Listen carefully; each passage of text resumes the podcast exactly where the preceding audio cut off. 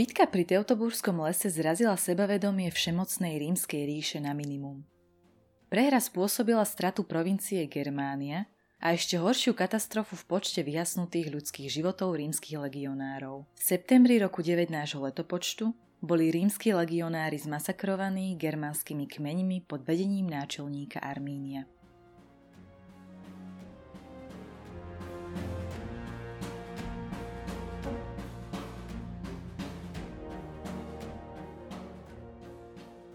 Zdravím všetkých poslucháčov podcastu História pre zaneprázdnených. Dnes si povieme o bitke pri Teutoburskom lese, kedy rímske légie prešli peklom.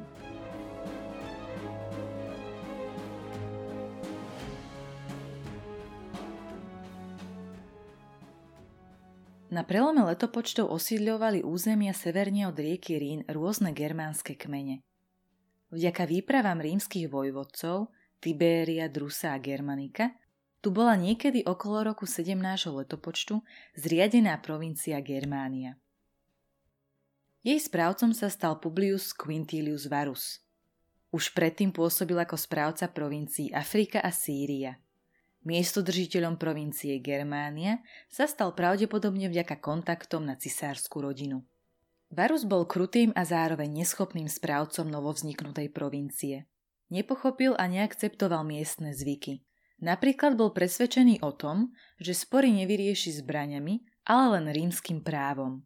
Miestni Germáni však boli natoľko vypočítaví, že mu predkladali celé série vymyslených sporov.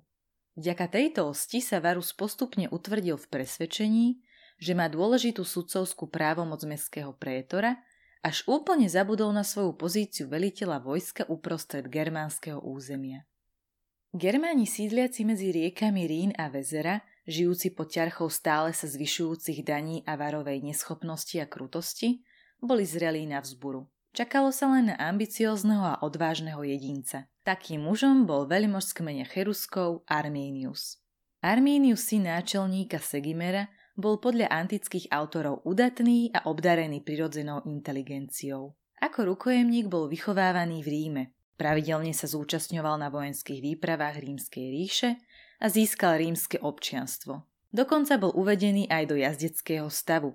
Absolvoval rímsky vojenský výcvik. Práve jeho skúsenosti z velenia v pomocných jednotkách rímskej armády a znalosť ich stratégie ho povzbudili k príprave premyslenej vzbury. Po návrate do Germánie sa stal dôverným varovým poradcom.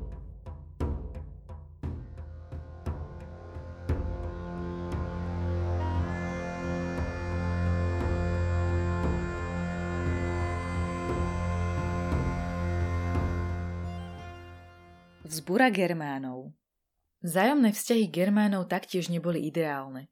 Prejavilo sa to najmä v konaní cheruského knížaťa Segesta, ktorý o pripravovaných nepokojoch vopred informoval samotného miestodržiteľa Vara. Rímsky správca mu však neveril, naopak. Od svojho dôverníka Armínia získal informáciu o ďalších nepokojoch v odľahlejších územiach Germánie, ktoré bolo potrebné potlačiť a znovu v nich nastoliť poriadok. V tom čase už Armíniu stajne organizoval vojsko Cheruskov, ku ktorému sa postupne pridali aj okolité kmene Chatov, Marsov, Bruktérov a Svébov. V septembri roku 9 nášho letopočtu sa Varus rozhodol usporiadať trestnú výpravu do oblasti, kde sa mala šíriť vlna nepokojov. Sprevádzali ho tri légie plus 6 pomocných kohort a tri oddiely spojeneckej jazdy spolu so sprievodnými vozmi. Zvarom bol aj jeho priateľ Arminius. Vojsko pochodovalo v ceste močaristým územím, muselo sa predierať neznámymi a ťažko priechodnými lesmi. Pochodujúci vojaci boli nútení rúbať stromy a stavať mosty cez rieky. Práve tu sa prejavila neschopnosť rímskeho veliteľa Vara odhadnúť terén a bojoschopnosť armády. Vojakov nechal pochodovať vo veľmi úzkom zástupe, dlhom niekoľko kilometrov, čo im v prípade útoku nedovoľovalo rýchlo a flexibilne usporiadať bojovú formáciu. Po počiatočných obranných bojoch v prvej fáze pochodu vybudovalo vojsko na kopci tábor na prenocovanie. Na ďalší deň pokračovali v pochode v daždivom a veternom počasí, až sa dostali hlboko do Teutoburského lesa, kde im Germáni nastražili pascu. Pri lese sa od Vara pod zámienkou odpojil aj lstivý Arminius. Rímania postupovali úzkým priechodom v ťažkom teréne. Náročný a klský terén dal rímskym vojakom tak zabrať, že pre barbarov, ktorí poznali prostredie, nebol žiaden problém obklúčiť ich zo všetkých strán a zo svahov a pripravených valov nečakane zaútočiť. Hustý dáz nemožňoval vojakom použiť luky a šípy. Rozpútala sa veľká a dlhá bitka, ktorá sa postupne zmenila v masake rímskych vojakov. Nakoniec sa germánskym bojovníkom podarilo rímsku armádu totálne zničiť. Ranený Varus nedokázal čeliť pohrome a namiesto zajatia si radšej zvolil smrť. Spáchal samovraždu, prebodol sa mečom. Jeho telo bolo zohavené a jeho odrezanú hlavu poslal Armínius vládcovi germánskych markománov Marobudovi do jeho kráľovstva v Čechách. Cheruské knieže sa takouto výzvou pokúšal zlákať na boj proti rímskej ríši aj Marobuda. Ten sa však zachoval lojálne na základe rímsko-markománskej zmluvy z roku 6 nášho letopočtu a Varovú hlavu poslal Tibériovi do Ríma. Pri tejto zaujímavej zmienke o putovaní protivníkovej hlavy vystáva otázka, v akom stave mohla byť hlava doručená cisárovi. Český archeológ Vladimír Salač výskumom tejto udalosti zistil, že hlava mohla cestovať 33 až 35 dní, pričom pri prevoze bola pravdepodobne uskladnená v nádobe s medom. Historik Velejus Peterkulus v diele Dejiny Ríma okrem samotného opisu bitky píše aj o osude, ktorý postihol Quintilia Vara. Citujem.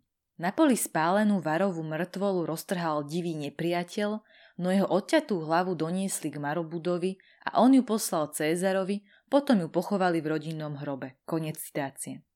Rímsky vojaci, ktorí bitku prežili, boli popravení, prípadne odvlečení do zajatia a obetovaní germánskym bohom. Bitka v Teutoburskom lese aj s pochodom trvala 3 alebo 4 dni a o život prišlo približne 18 tisíc rímskych vojakov. Priebeh drvivej porážky sa nám dochoval v dobovom diele spomínaného rímskeho historika Veleja Peterkula. Citujem.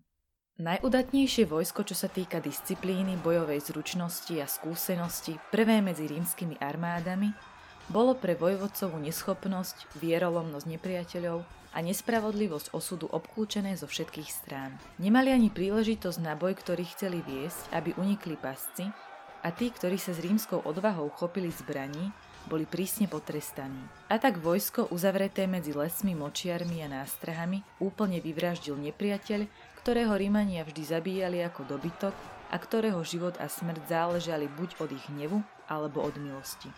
Koniec citácie. Cisárovi Augustovi sa ešte v tom istom mesiaci doniesla správa o porážke Rímanov v ďalekej Germánii. Podľa historika Svetónia sa tak veľmi rozzúril, že v zúfalstve chodil po paláci a volal Varus, Varus, vráť mi moje légie. Tieto tri stratené légie Rímania už nikdy neobnovili. V nasledujúcich rokoch sa Rímania opäť pokúsili prekročiť Rín. V roku 11 nášho letopočtu Tiberius a v roku 13 nášho letopočtu Germanicus pokračovali vo výbojoch cieľom odčiniť hambu z varovej porážky. Germanikovi sa podarilo dostať hlboko do Germánie až na miesto boja. Ešte 6 rokov po bitke bol Germanicus svetkom hrôzy, ktorá sa tam odohrala. Rozhádzané telá pobytých vojakov pochoval a vstýčil nad nimi mohylu.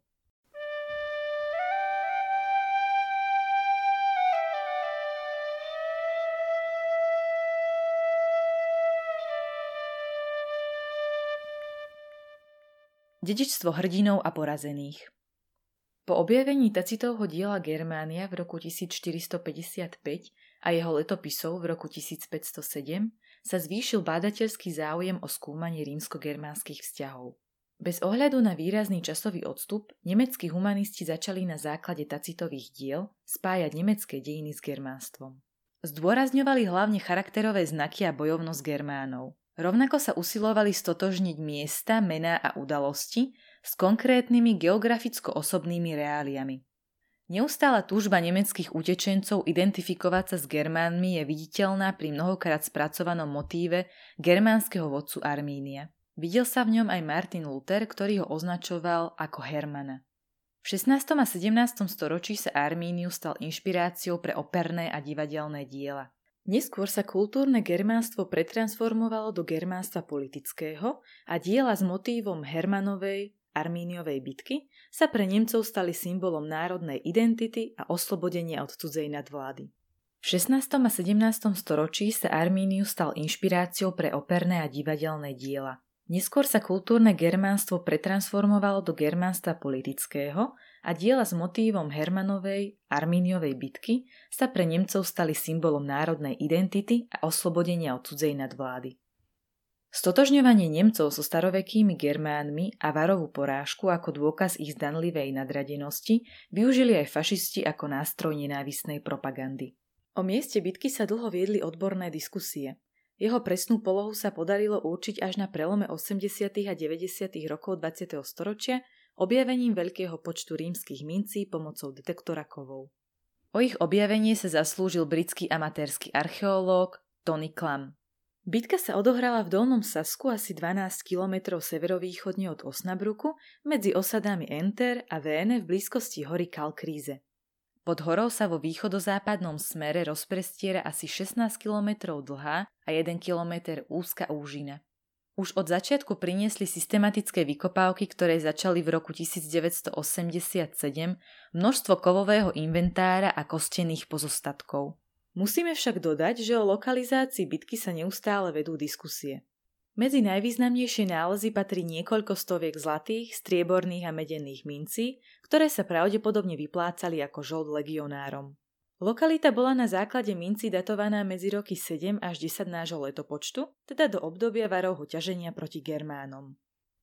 Objavených bolo približne 5000 nálezov vrátane ľudských kostí a niekoľkých hlebiek rozťatých mečom. Veľmi početné sú nálezy militárií, ktoré vypovedajú o spôsobe boja, cvočky zo sandálov, kusy kuchynského náradia či lekárske nástroje. Musíme si uvedomiť, že ide len o zvyšky, ktoré zostali na boisku, pretože množstvo zbraní a súčastí výstroja bolo rozobratých na korisť, recyklovaných alebo predaných. Je zrejme, že po boji Arminius a jeho muži boisko prehľadali a odniesli všetko, čo bolo cenné. A zda najvýznamnejším artefaktom z lokality Kalkríze je slávnostná postriebrená maska patriaca pravdepodobne rímskemu dôstojníkovi. Okrem artefaktov rímskej proveniencie sa na lokalite našli aj germánske predmety a zbrane. Pri predstave niekoľko tisícového rímskeho vojska v plnej zbroji a podobného počtu vyzbrojených germánskych bojovníkov, boisko na lokalite Kalkríze vydalo iba malý zlomok z pôvodnej výzbroje a osobnej výbavy vojakov zúčastnených na bitke. Dnes je väčšina nálezov vystavených v múzeu a archeologickom parku v Osnabruku. Veľký areál zahrania i rekonštruované hlinené valy a vyhliadkovú väžu. Tá umožňuje návštevníkom získať prehľad o mieste dávnej bitky, ktorá pokorila impérium.